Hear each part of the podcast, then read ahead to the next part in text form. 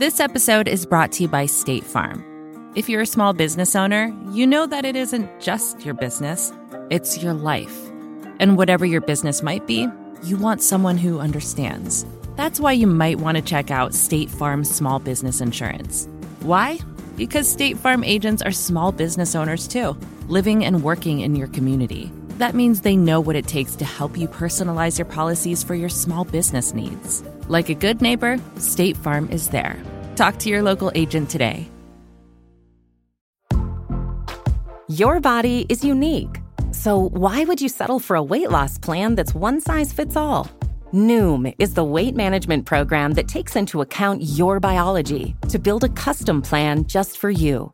Stay focused on what's important to you with Noom's psychology and biology based approach.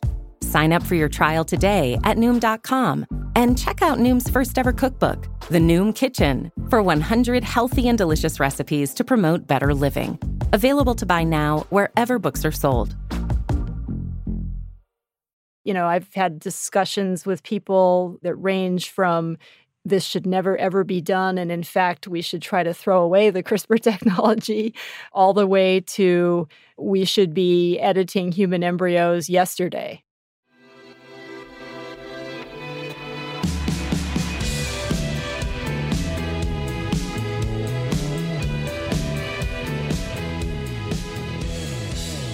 Hello and welcome to the Ezra Klein Show on the Vox Media Podcast Network. We've got a great show, but before we have the great show, I have somebody very special here. I have a special guest. Who is it? Oh wait, is it me? That's It's so you. exciting. You have something exciting coming out today. Today is the big day. Yes. For Ezra Klein Show listeners who don't know me, my name is Sarah Kliff. Um, I host The Weeds with Ezra, and I have a new podcast. It is called The Impact. It is Vox's very first narrative podcast where we go out into the real world and look at how policy affects people. I've been dying to make this show for the past year, and I'm so excited it now exists. So I'm not going to pretend to be unbiased here. I, I've been involved in the creation of, of this, talking with Sarah, and, and I've seen scripts, I've seen what they're doing. This show is awesome. It is beautiful storytelling. It is really important stories. It is a show that should exist, and now it does. I'm really, really excited about what you and the team have done. Um, and everybody listening to this right now, they should stop what they are doing and go on their podcast app and subscribe to Vox's The Impact.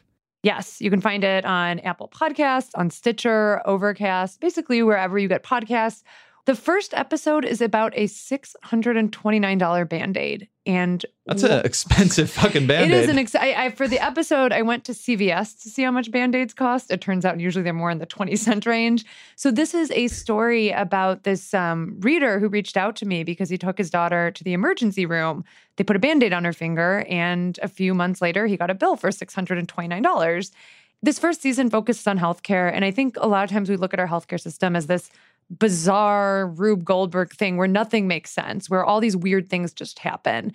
And the point I want to make in this series is that these are not unexpected. These are all the result of very specific policy decisions that we've made over decades. And that episode in particular, we look at the decision not to regulate healthcare prices. That's how you end up with $629 band aids. This is a great show. It's a great episode. Again, go right now and subscribe to Vox's The Impact. You will love it. If you like this show, there is no way you will not like The Impact. And you guys have done an amazing job on this. I'm, I'm really excited about it. Oh, thank you, Ezra. I am very excited. I hope you all enjoy it. Speaking of which, uh, some of you who listen to the show have heard me talk a bit and in an uninformed way about CRISPR before. CRISPR is a gene editing technology. It, it's really only come about uh, and, and matured, if matured is even the right word, in the last decade or so. Uh, what it can do is almost beyond belief. It can search out particular points in the genome, cut into them, and make very precise edits to the genome of anything. At this point, there is no genome that we know of, at least uh, in my from what I can tell, that CRISPR cannot edit. It can edit an apple, a human being, a deer. It can potentially be used in a very precise way to change an elephant into a woolly mammoth. You could create unicorns. You can make human beings taller, more muscular. Um, you can cure diseases. You can make uh, agriculture more resistant to all kinds of different things. We we are living through a period where it is at least possible that human beings have found the technology that will let them take over precise control of not just their evolution, but the evolution of anything that they choose to direct on Earth. That's fucking wild. I mean, it is so wild that, that you wonder, I wonder, on these days when I'm sitting here covering tax reform or Obamacare or a string of early morning tweets from Donald Trump, whether historians are going to remember any of this. Whether when we look back for better or maybe for worse, because there are really dystopic outcomes to this kind of technology, whether this is going to be remembered not as the era of Donald Trump or right wing populism or, or, any of the other things that we tend to talk about in the media, but this is the era of gene editing. This is the era when human beings found the technology that changed us into whatever we're, we're going to become next. Um, I know people talk all about AI, but in many ways, I think CRISPR is possibly more decisive to, to human futures than AI. And who knows what happens when you put them together, when you put gene editing and AI together. Uh, Yuval Noah Harari, who was on this show before, um, uh, the author of Sapiens and Homo Deus, and who talked about the idea that, that human beings are going to become a sort of machine merged entity. Well, when you when you add in that we can control our genome potentially, uh, that that becomes an even crazier future. I know what I am saying sounds like sci-fi. I know that it all sounds a bit crazy. Um, and and of course, and you'll hear in this conversation, there there are roadblocks between here and there. There there are th- things we need to figure out. But on 50, 100 year timetable, which is not that long in human history, if we figure them out, and we seem to be at least a ways along the road to doing so, this might be absolutely one of the most consequential errors that we've ever had.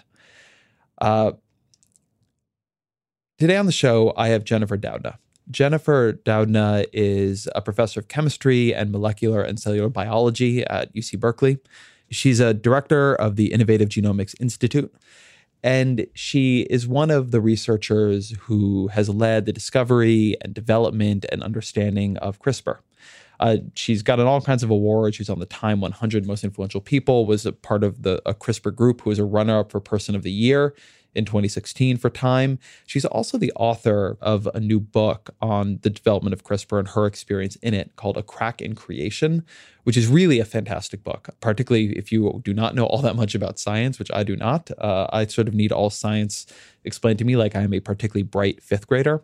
This is a, really well written, really easy to read, and, and really clear book on, on how this discovery happened and what it means and how it can work and what it might lead to this is a conversation pretty broad about CRISPR, um, about how it works, but much more about its implications, about what it might be used to do, about what others might use it to do, about how do you regulate it, about what would happen if another country began using it in an unregulated way or as a weapon, about the fact that you can create gene drives or you begin to eliminate genes out of an entire animal population. We'll you'll hear us talk about this, but there's a genuine argument over, over whether we should use CRISPR to eliminate mosquitoes entirely because they they cause tremendous human suffering.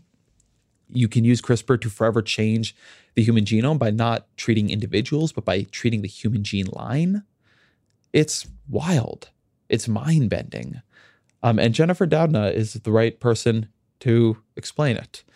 So, as always, a couple quick requests. Check out our other podcasts, Worldly and The Weeds and I think you're interesting.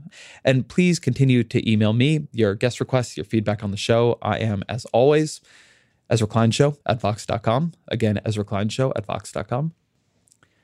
But without much more ado here, there's been plenty of ado. Uh, I began talking with Jennifer, particularly about where this might realistically lead, not in 100 years, where some of the real sci fi usage comes in, but in 30 years.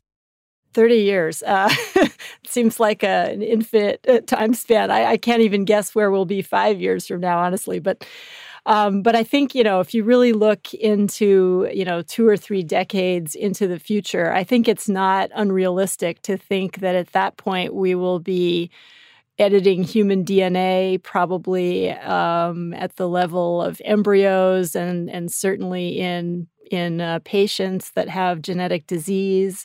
I think we will see big changes in agriculture and the kinds of uh, plants that can be engineered rapidly and precisely using gene editing technologies. And I also think that there's a, uh, just huge changes coming in biotechnology, you know, sort of the areas of synthetic biology, meaning uh, the abilities to generate particular chemicals using biological systems to do it. So I think all of those areas are going to be impacted uh, very dramatically using gene editing. I, I want to go a little bit specific there. So when you say 30 years from now we'll be editing human DNA, we'll be editing human embryos, what will we be capable of doing safely?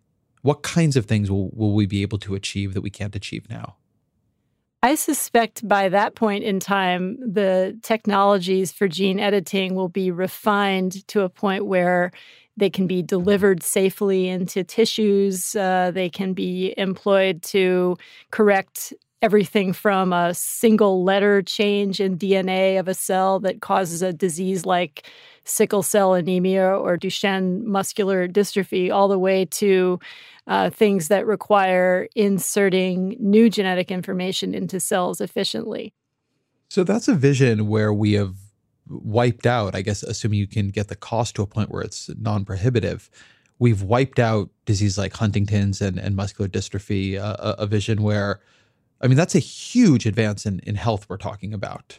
You know, I think you're right. I, you know, one of one of the things that I think about a lot right now is is that is the the change that's coming in the way we even think about therapeutics, because I think with gene editing, it's an opportunity to treat or even cure disease at the genetic level that will obviate the need for people to take uh, chronic medications over the course of a lifetime.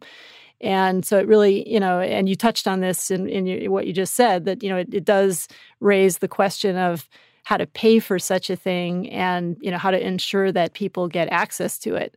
But I do think that it offers an, a really amazing and kind of unique opportunity in, in, in certainly human history to have the ability to control our genes at a level that allows the kind of precision needed to to correct disease or even remove disease traits from the whole human uh, you know whole human populations so, walk me through a little bit of, of how this works. I don't want to spend the whole interview here because this stuff is uh, complicated. but but you do write in the book that the genome, uh, an organism's entire DNA content, including all of its genes, has become almost as editable as a simple piece of text. So, so for a layman, um, which I very much am when it comes to these issues, how does CRISPR make it possible to edit a human genome as if it is text? I think yeah, it's not. It's a it's a an analogy that I think works pretty well. You can think about the the instruction set of a cell encoded chemically in the form of DNA molecules and the DNA contains chemical letters that encode all of the proteins and other molecules necessary to allow cells to grow and divide, become a tissue or an, or a whole organism. And the, what gene editing does, and the CRISPR tool in particular, it allows detection of a very precise sequence of letters in DNA and alteration of those letters, so precise that in principle one can change a single letter in the more than 6 billion letters uh, or 3 billion base pairs of the human uh, genome. So it's a very interesting way that we now have as as scientists to alter the genetic code, not randomly and not uh, hoping for an outcome, but being able to very precisely make a change that has a predicted effect on a cell or an entire tissue or organism. So it's a it's a really profound opportunity. And this isn't something that we created; it's something we found in nature.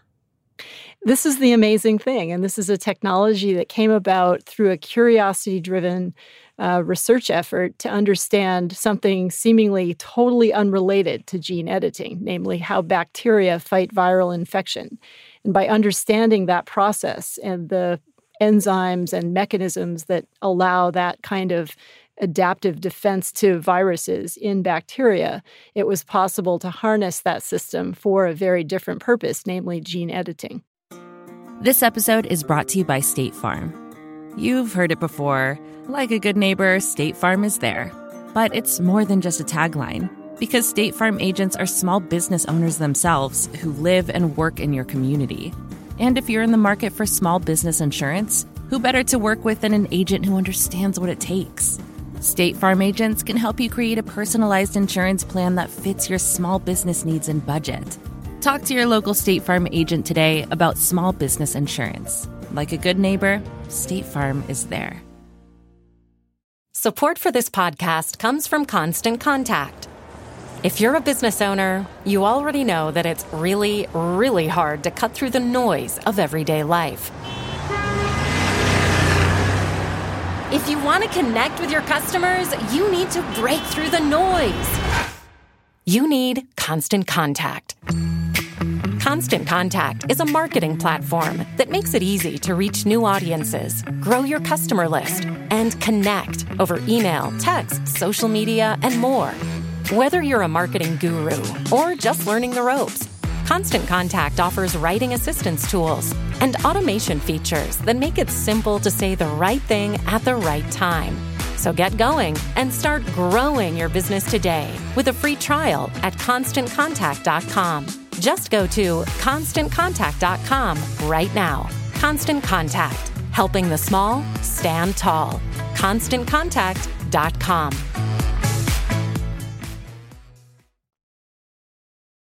You were part of the, the group that early on began uh, studying CRISPR. What were the first inklings that this could be used for the the array of things we're talking about now, from from curing disease, for changing agriculture, creating um, human beings who are taller or stronger or different in some fundamental way, recreating the woolly mammoth. I mean, th- there had to be some period where the enormity of what was at least potentially possible here began to dawn, and, and I'm curious what that felt like? Was there a sort of eureka moment? Was it just a, a slow realization? What, what, what was that path like and how did it feel? Well, it's been an incredible experience uh, scientifically and socially to be to be part of this. I, I would say for myself that um, you know we started working on CRISPR systems. These are the these adaptive immune systems uh, that that uh, the CRISPR technology comes from back in you know about 2006 or so, and um, it was clear fairly quickly that there were some very interesting components to these pathways in bacteria that allowed detection of, of virus uh, sequences, for example, virus RNA and DNA. So, you know, from those early days, I, I, I you know, had started thinking about how some of the components of CRISPR systems could be used. And I was thinking at that time about using them as research tools or diagnostics, you know, ways to detect viruses in cells or, or in, uh, in clinical samples. And then when our research turned to the protein Cas9, which was part of a, a, terrific international collaboration with the lab of Emmanuelle Charpentier and her students, we started to get insight into how this enzyme, this protein, Cas9, could function as a programmable protein to find and cut DNA. And once we understood that mechanism, the sort of the biochemical basis for the, the action of that protein, it was kind of an amazing connection that could be then made to that fundamental chemical activity and the potential to harness it for gene editing. You know, I still remember Martin Jinek, uh, who was a postdoc in my lab, who was doing the a lot of the original research on the Cas9 protein, had showed me some of his data originally, um, showing how it could be used as a programmable enzyme. And we were you know, already thinking about how this could be an incredibly powerful technology for altering DNA sequences in in cells. And I, I was home that night and I was, you know, cooking dinner for my son, and I just I just kind of burst out laughing in my kitchen. And my my son said, "Why are you laughing, mom?" And I said, "Because bacteria have this incredible protein." and just understanding, you know, it's kind of one of those Richard Feynman moments, you know, the joy of finding things out, just kind of thinking about all of the implications of this system.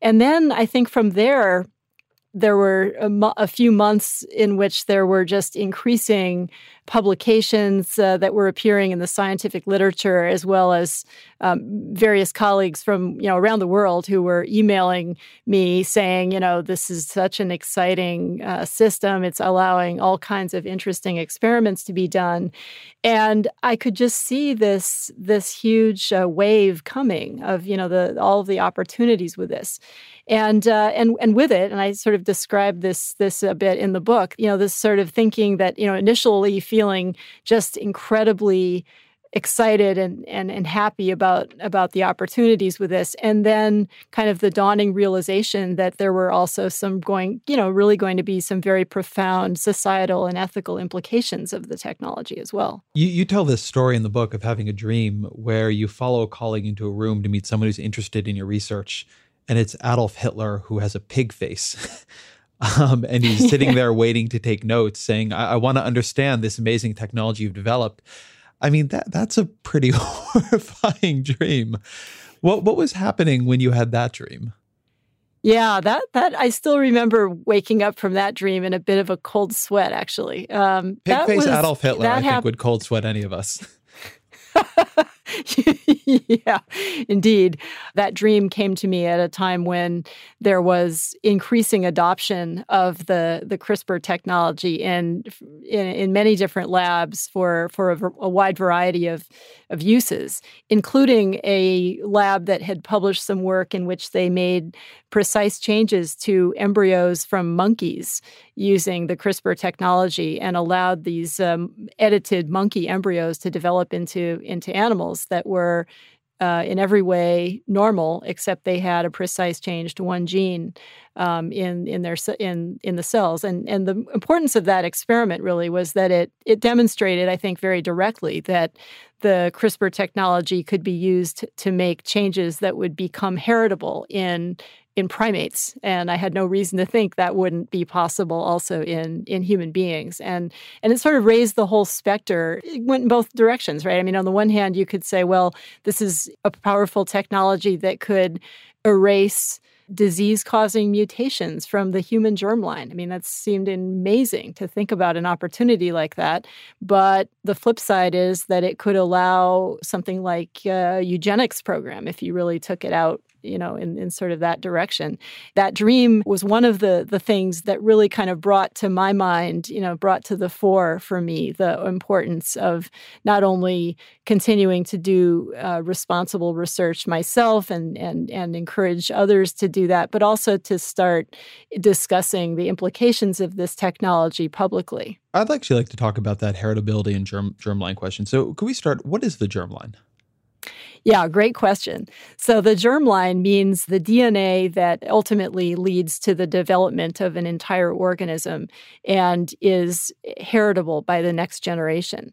So if a change to DNA is made in the germline, so we're referring here to sperm or eggs or, or embryos, then those genetic changes become part of the, the organism and they can be passed on to future generations. So that's very different than if we talk about uh, using a therapy, uh, for example, gene editing in what are called somatic cells, meaning cells that are fully differentiated. They're fully developed into a particular tissue type, let's say, and they cannot lead to to heritable changes in future generations. So this is one of the the sentences in your book that actually brought me up short, where you wrote this technology will someday, somewhere, be used to change the genome of our own species in ways that are heritable, forever altering the genetic composition of humankind.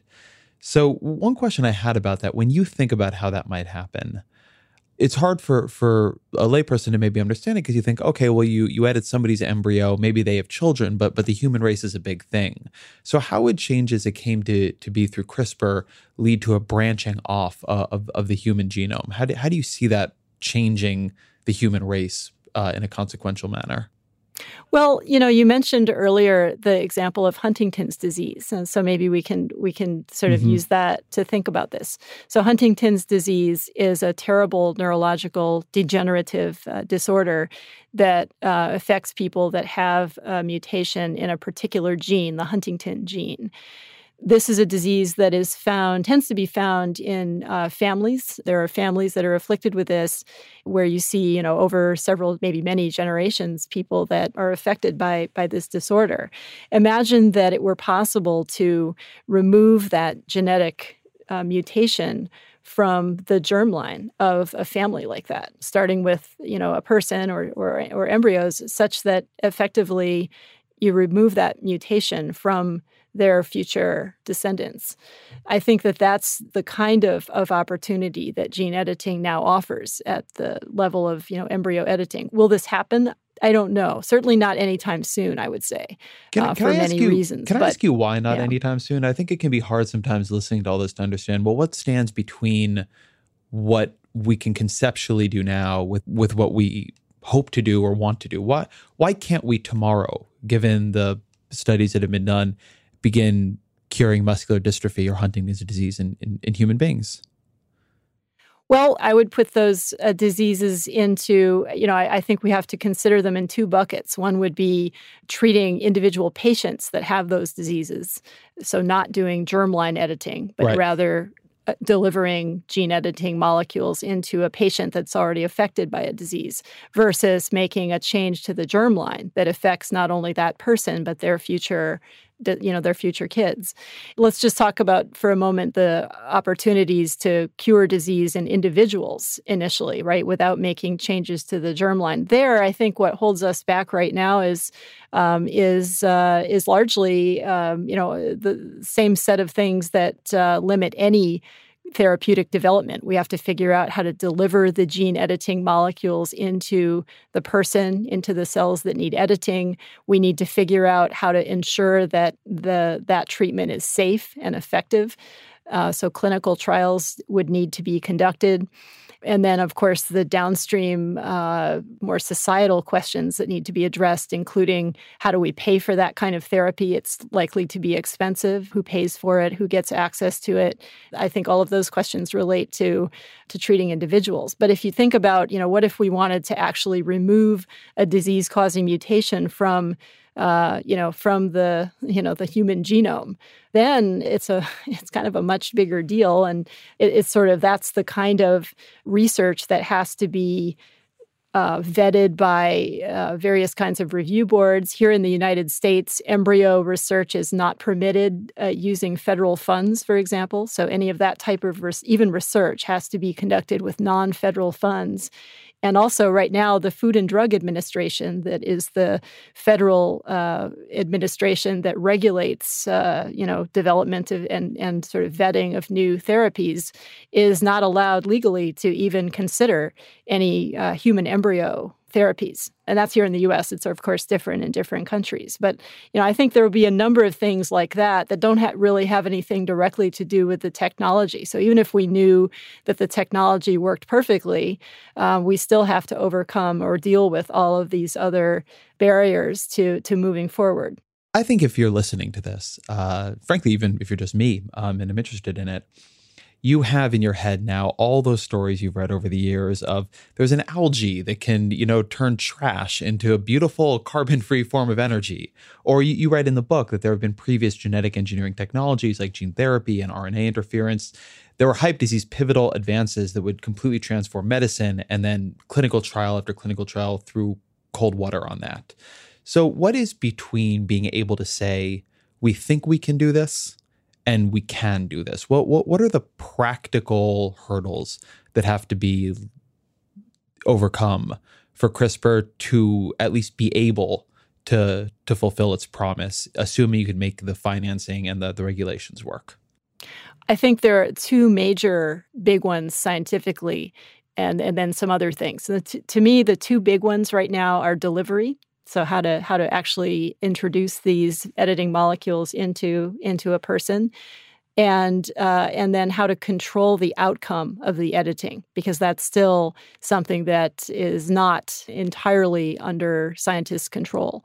And the third, you know, if we added a third, it would be the the accuracy of the editing. Although I think that that's quickly becoming you know something that can be dealt with in various ways that the technology is moving forward so quickly that we now have uh, highly accurate ways of both deploying the editors themselves and then and then uh, refining the editors so that they make only the desired targeted cut to DNA that triggers a precise change.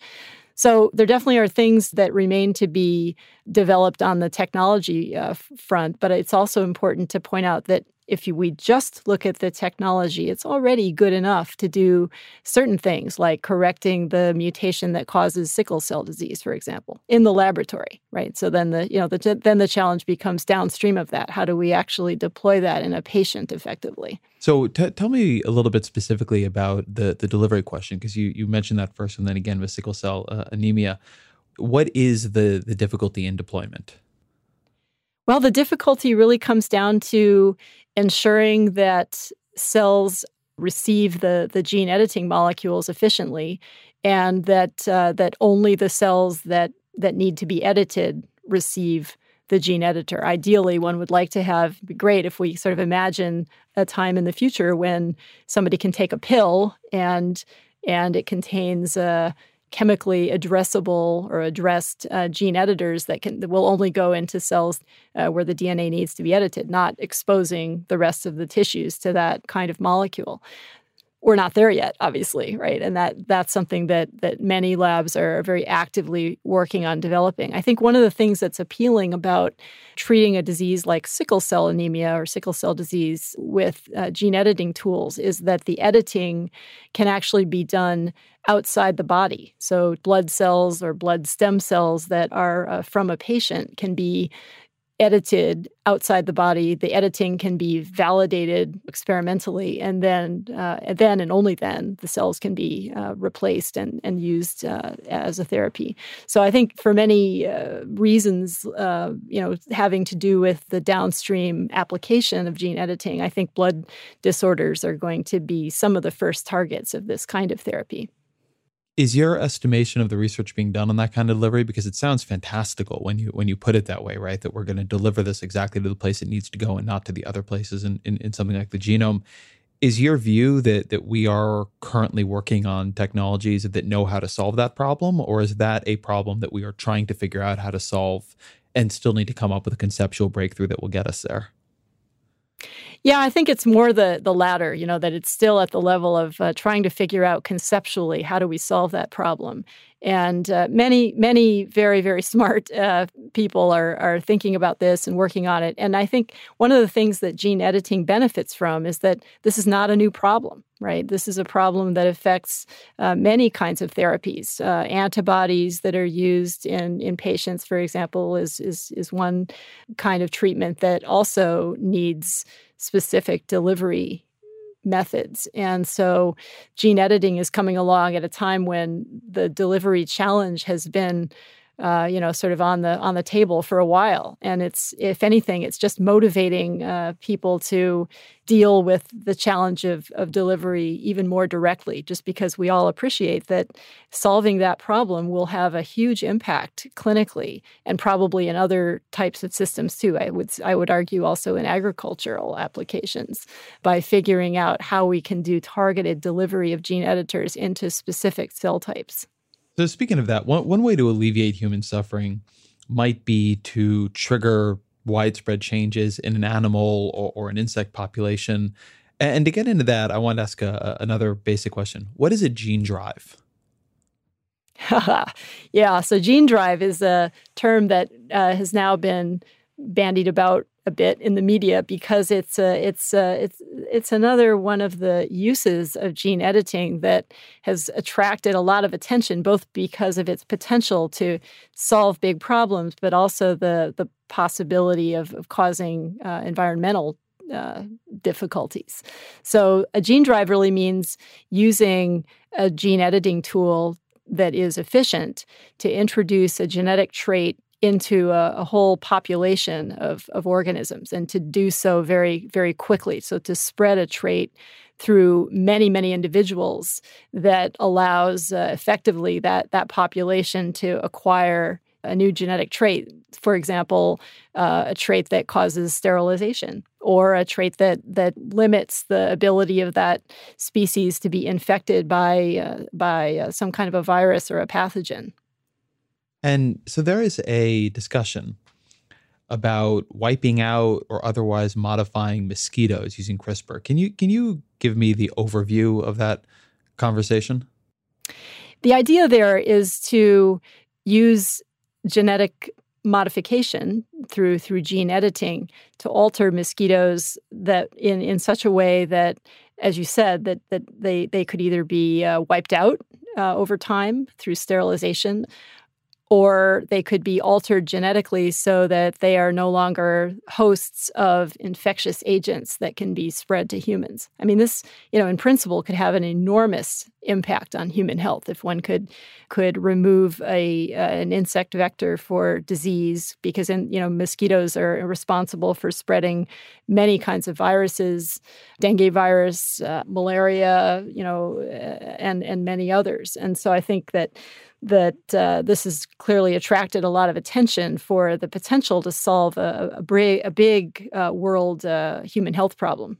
So, this is one of these uses that seems conceptually we might be able to do it. And ethically, I don't know. I mean, it, it, the, the argument for it, particularly given how many species we seem to wipe out without even realizing it all the time, it doesn't seem like a, a, bad argument. You talk to, to biologists, they don't seem to think mosquitoes are a pillar on which ecosystems rest.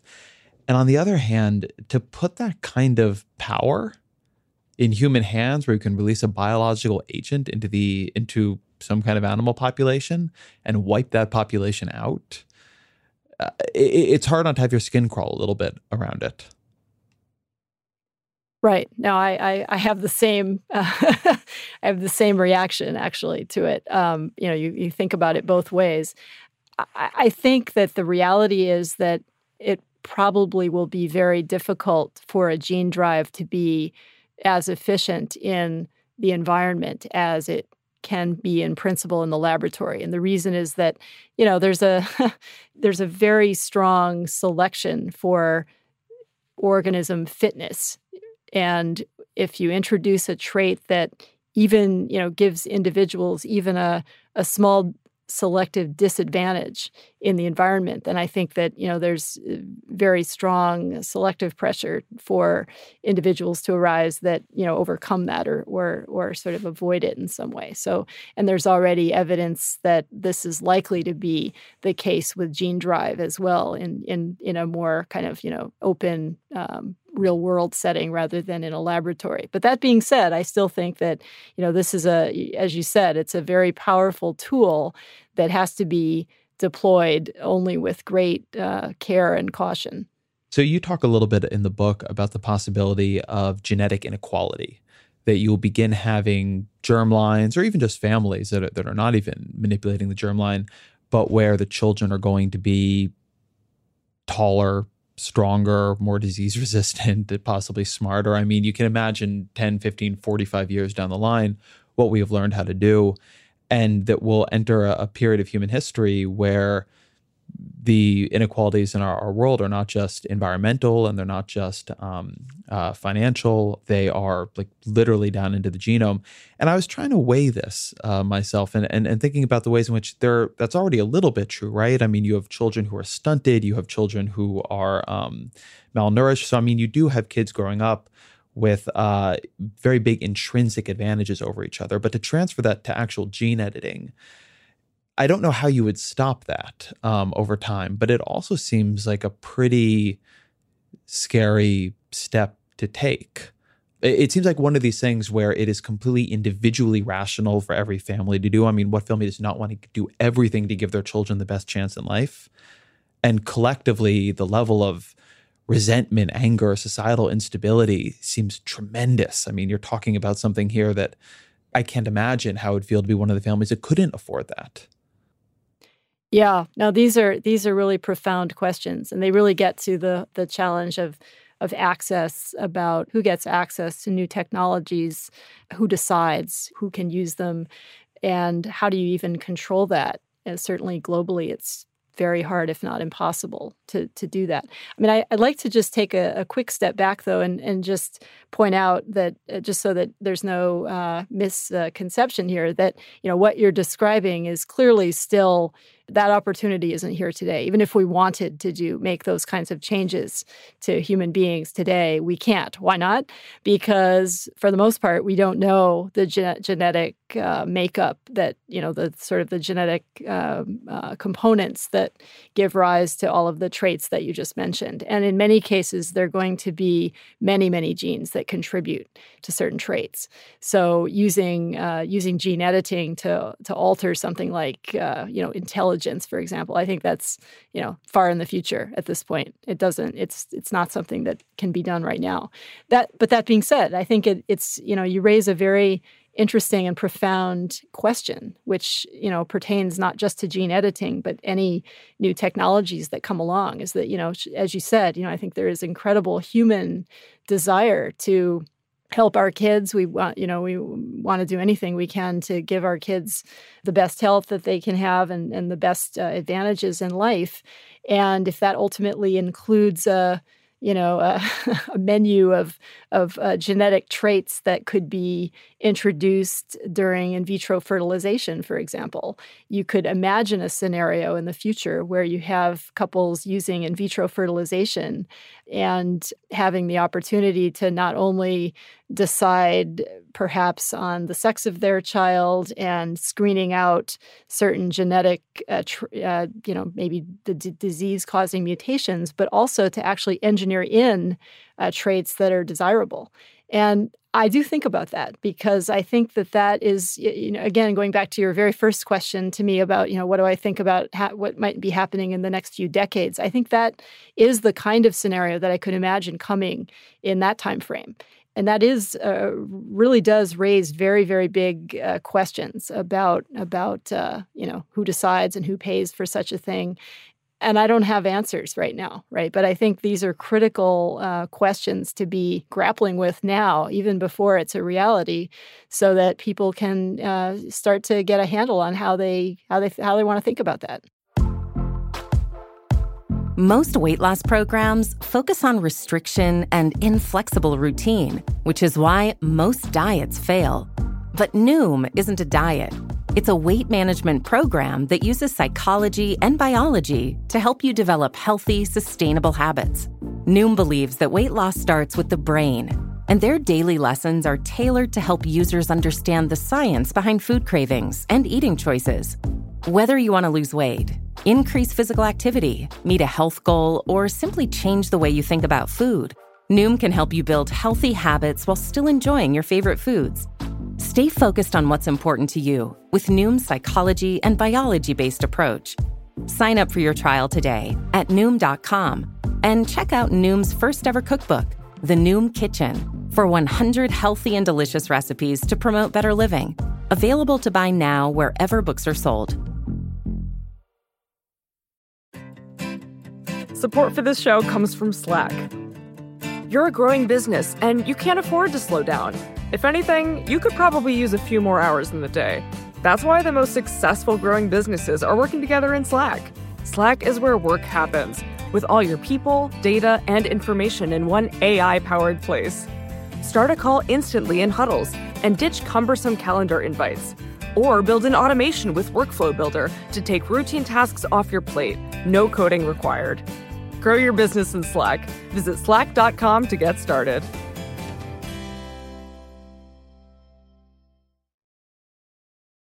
One of the the pieces of this that I think is is interesting is that I find my own intuitions here very untrustworthy. Uh, I find that faced with a new technology, I get risk averse uh, maybe properly so, but also in a way that doesn't accord to the way human beings live their lives now. I mean, as you say, there's no way in which the environment around us is not a tremendous set of changes that in no way has natural selection prepared us for. I mean, just down to the the way I use my own phone.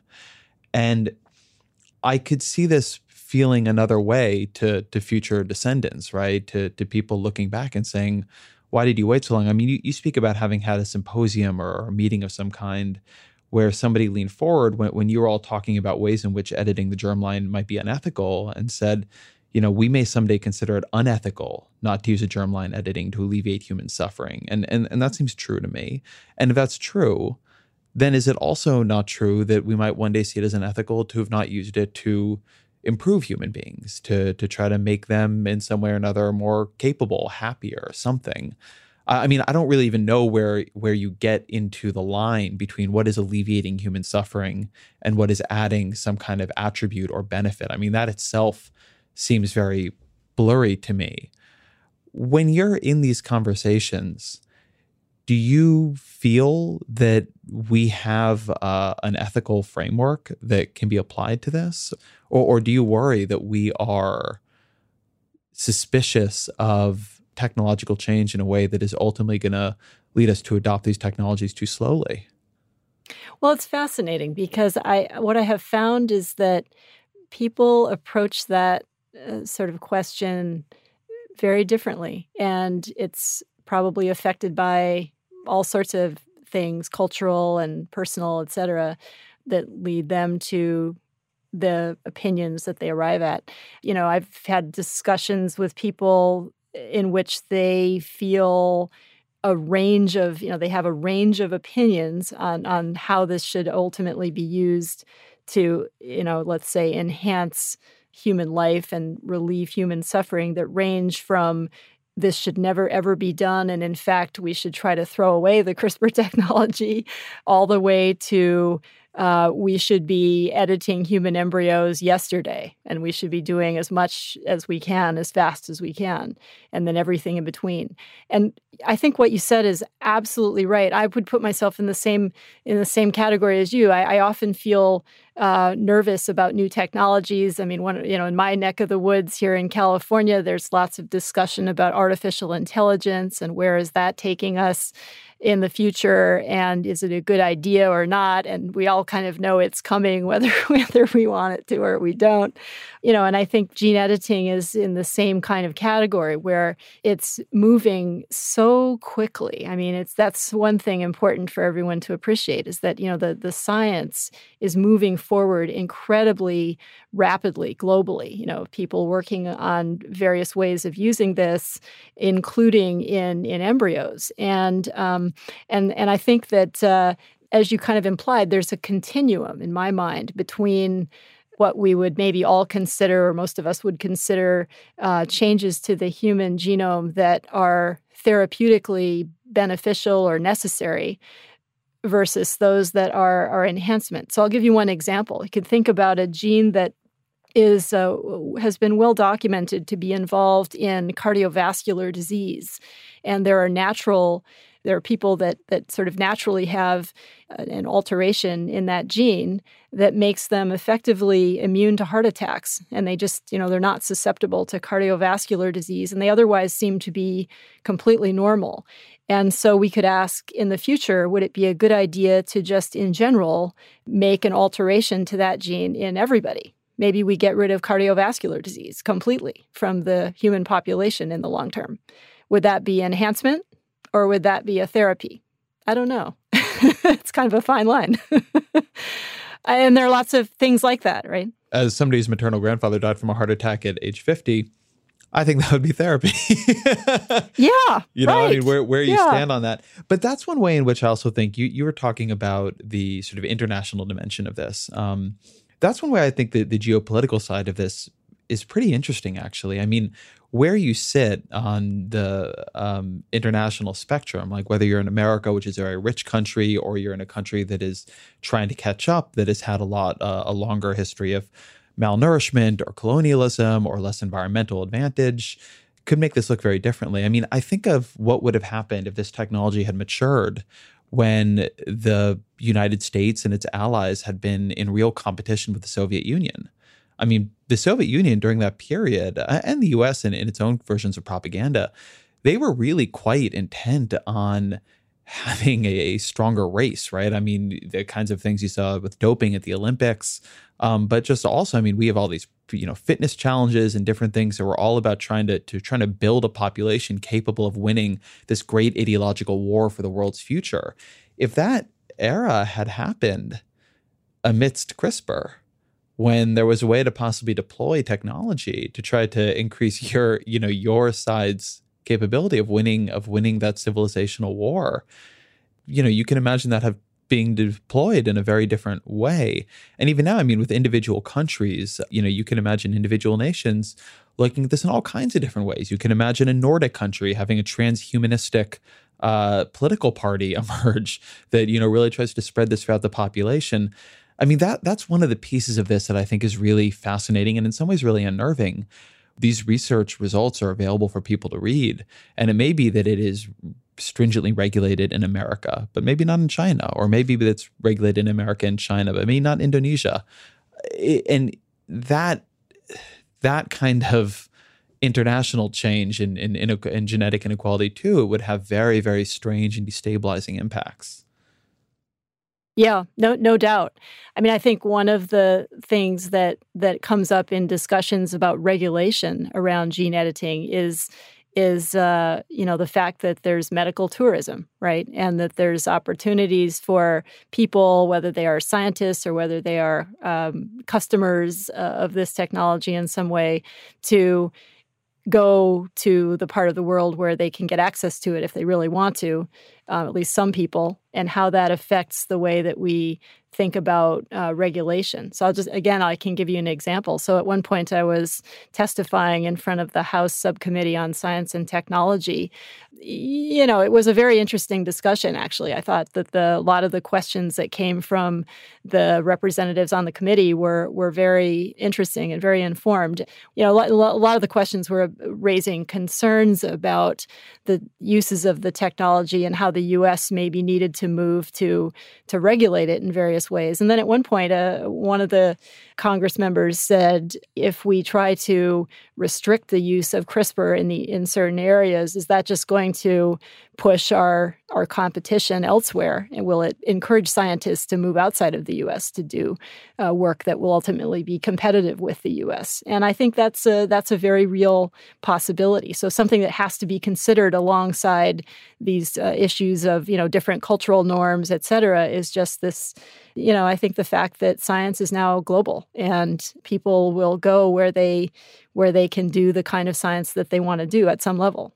The other piece of, of that is the idea of it being used as an international weapon. So you write about how the government's worldwide threat assessment, which is this, this report presented by the US intelligence agencies, described genome editing as one of the six weapons of mass destruction and proliferation that other nations might try to develop um, at, at great risk to America. Paint that picture for me. When when um, when our intelligence agencies are worried about this being weaponized against us what what what form would that take I think that, uh, like you know, honestly, I would put I would put gene editing in in the same category as as uh, other technologies that allow manipulation of organisms. Um, you know, for example, viruses, right? I mean, viruses uh, obviously are very dangerous and have been weaponized in various ways, um, and um, can be, you know, in principle deployed as as weapons of mass destruction. And in that same vein, gene editing in principle could be used to either you know create uh, organisms that are uh, uniquely capable of infecting uh, certain populations or um, you know altering uh, the food supply in certain ways.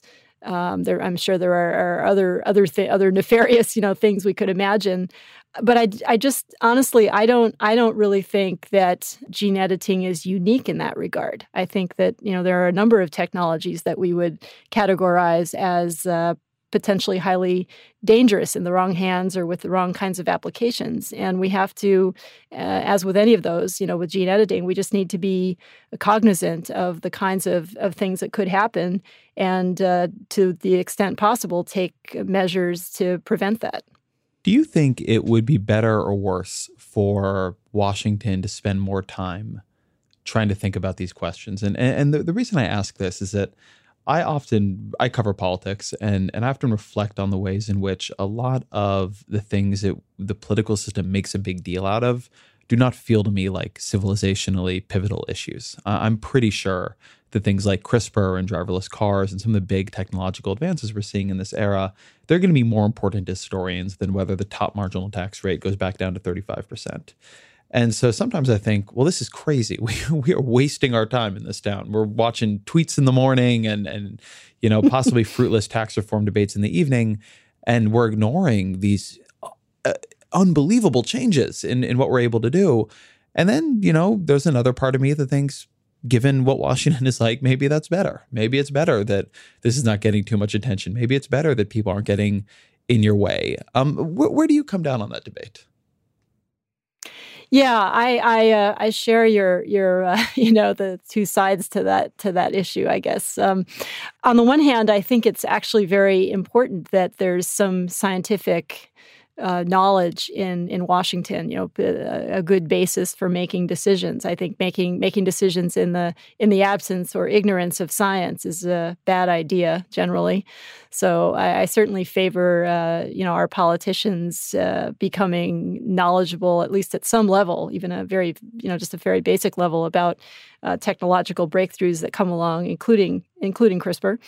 But at the same time, I, I think that you know it's uh, it's very important that the science proceed to the extent possible quickly uh, to solve real problems. And so, putting, uh, uh, trying to put a lot of uh, regulations in place. And I think, honestly, with gene editing, it'll be very hard to do that anyway. And I think, for the most part, the committees from the national academies that have reviewed this have concluded that we have a good regulatory framework right now that deals with most of the issues that come up with with gene editing. So I think that's that's very good. So I really on the one hand, I favor uh, favor uh, science, you know, politicians understanding the science, but I I also think that uh, for the most part, we need to rely on on uh, regulatory frameworks that are in place and that have largely been put in place by by scientific groups to control the way that this technology is deployed going forward, except for some of the most extreme uh, kinds of things like uh, like you know national security kinds of issues. You talk in the book about your own journey from from being somebody really focused on the science to to somebody who realizes, okay, this has broader societal implications. I need to begin talking to bioethicists and lawyers and and trying to understand this on on a broader level. When you look at history of, of big technological changes, uh, what what are the forces that you think give them legitimacy. What do you think is necessary for a technology that can really change our lives to be viewed as beneficial or at least controlled? Versus what do you think are, are the contexts in which it, it gets out of control? Are there examples you look back to that, that you feel were done well or poorly? I think public acceptance is really, uh, really fundamental to new technologies, and the self-driving car example is a good one, right? Will ultimately will will a large number of people embrace the idea of self-driving cars or or not? I think it's still a it's still an open question, and a lot of it depends on how that technology is rolled out, and is it seen as safe and ethical and not displacing uh, people from jobs unnecessarily, you know, things like that gene editing, you know, same thing. I think, you know, early uses of this are really really critical to setting that stage if you know let's just imagine a scenario where a crispr baby is born somewhere and if that if that were to lead to uh, a public backlash uh, against the technology generally that could be very bad for the science right it could really lead to people trying to put a lot of regulations onto it uh, or or other kinds of restrictions that, in my opinion, wouldn't really stop the science, but might make it very hard for scientists that are trying to use it, even for way in ways that are um, likely to be very beneficial uh, beneficial in the future. So to me, I think we have to look to um, kind of examples, as you said, both positive and negative for how things have been deployed uh, in the past. And and what, I think one negative example is the the whole debate about genetically modified organisms or GMOs. I think that was handled very very poorly in many ways, and I think has led to a lot of misunderstanding about what GMO really means, and um, has led to what I think are very important uh, developments, especially in agriculture, that could have a positive impact on human health and nutrition being delayed for years and years and years, uh, you know, for reasons that frankly don't have anything to do with the real science. They have to do with misperceptions around what that label really means. On the positive side, I think that if you look at how uh, scientists reacted to the early developments in what I call molecular cloning back in the 1970s, this refers to a time when it's kind of the, in, in many ways, the beginning of the modern molecular biology revolution when companies like Genentech were just getting started.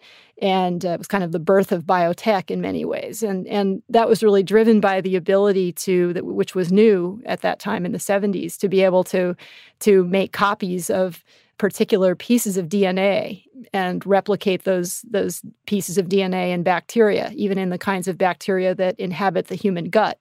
And there was concern at the time about how that might in principle impact human health? Would it be dangerous uh, to do this kind of work?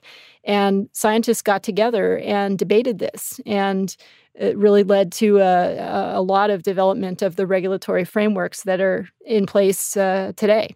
That was a very positive uh, kind of way that the scientific community reacted to a clearly very powerful new set of technologies that were going to clearly revolutionize uh, not only academic and clinical uh, research and medicine, but also uh, commercial opportunities in science. And I, I hope that we use that same you know kind of approach here with gene editing. How much do you think this is really in the scientific community's control, though? I mean, when you use the example of GMOs, that's an example where I feel like the scientific community's really, really tried in every way it knows how to say, look, as far as we can tell, and this has been studied pretty well, these are safe. But people are, on some of, I think people are kind of squicked out by them, for lack of a better word. Yeah. And, and and so they're just not willing to buy it in that way. And and I think climate change is even a bigger example where there's nothing more, I think, at this point the scientific community could do to like scream at the top of their lungs that there is a scientific consensus that man-made global warming is real and a threat that we need to be be addressing. And it has just become a more and more polarizing issue over the years. I mean, so I, read some of these pieces about scientific communication and scientists putting it on themselves, but you know, going back to the conversation we had earlier about our intuitions, you know, I think that there's a lot of these things, and, and particularly when they end up conflicting with people's self interest or with their their sort of tribal allegiances, that it's not really a conversation about scientific evidence. That it's actually a conversation about more fundamental values and and things people are just comfortable with versus not comfortable with. And and and this kind of technology, I think to the extent it is curing terrible diseases will be something people are, are pretty comfortable with. But the extent it's going into the food supply and and creating other things and, and giving people control over something that hu- human beings have never felt like they had control over, even if they have manipulated um, genomes through selective breeding and whatever else. That feels to me like there's going to be societal friction. Yeah, I think I think you're you're absolutely right. I look to examples like in vitro fertilization, though. I guess where you know I'm I'm I'm uh, old enough to to remember uh, the before and after of that, right? And and sort of when the first uh, test tube baby was born, and all the sort of the outcry over that, and people concerned about the all, everything, you know, the ethics of it, the public health issues that it raised, um, access, all of those questions. And now, you know, a few decades later, it's largely accepted right? It's not that everybody would decide to use it, but it's, you know, it's sort of become much more accepted and acceptable socially uh, than one might have guessed in those very early days. So I think it really does come. And, and why is that? Well, I think it's because for many, many people, it has been a positive thing, right? It has helped people to have kids that couldn't have kids. And it has helped people avoid genetic disease that would otherwise be affected by it. And I think that you know we'll see the same kinds of uh, of reactions probably to gene editing applications. It, will probably it largely come down to do people feel that this is a positive thing that affects their lives positively or not? And and if the answer is yes, then I think that it largely will, at least over time, become uh, accepted and acceptable. And and as you're also implying, I think that may not happen for every application, right? There may be some uses of it where it's very hard to overcome people's uh, biases uh, for various reasons. Yeah, that, that that all makes sense to me. Well, I appreciate this, and I appreciate how generous you've been with your time. Let me ask you the question we always use to to end these conversations, which is, what are three books on the topic of CRISPR and gene editing, or on anything else that you've read that have influenced you in your career that you would that you would recommend the audience read? Uh, personally, I was very influenced by the Double Helix by Jim Watson back when I was. It's not a new book, of course, but it's uh, it's one that I think describes the the search to discover the structure of DNA, and I think in many ways set off the modern era of, of biology. So I think that's an interesting one. And if they, you know, there's there's obviously many uh, books related to the same topic that I think are also very interesting that talk about the contributions of other scientists, including uh, Rosalind Franklin, to that to that discovery. I think that uh, you know the book *Sapiens* is very interesting. It kind of looking to where eh, human beings uh, are going in the future um, is sort of a fascinating, thought-provoking book that makes you think about you know where we are today as a species and and, and where things might be going in the future. And then also, I think that um, the book the making of the atomic bomb is one that's uh, also i read fairly recently and is powerful because it really talks about the um, the profound thought process of scientists who are involved in developing technology that clearly is uh, is is going to change the world and the way things are done in the future, which I think is certainly applies to to gene editing and CRISPR. Jennifer Doudna, thank you very much.